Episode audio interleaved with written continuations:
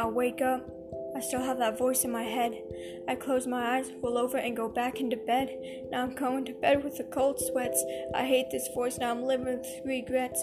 I wonder what would happen if I got laid to rest. Would I finally have all this pressure off of my chest?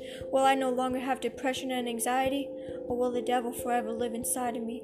I've got so much guilt, but it's hiding. Try to break free, but this life is binding. Try to open my eyes, but the truth is blinding. My mom always said, Watch your friends. I've gotten left behind so much, I guess this is what she meant. They say I'm not broken, just bent. So tell me why I reread that text before it's sent. I don't trust nobody except for this pen. So I'll write down my thoughts until I see an end. So I guess I'll keep writing till I see the sky bend. It's kind of sad to think about the world we live in.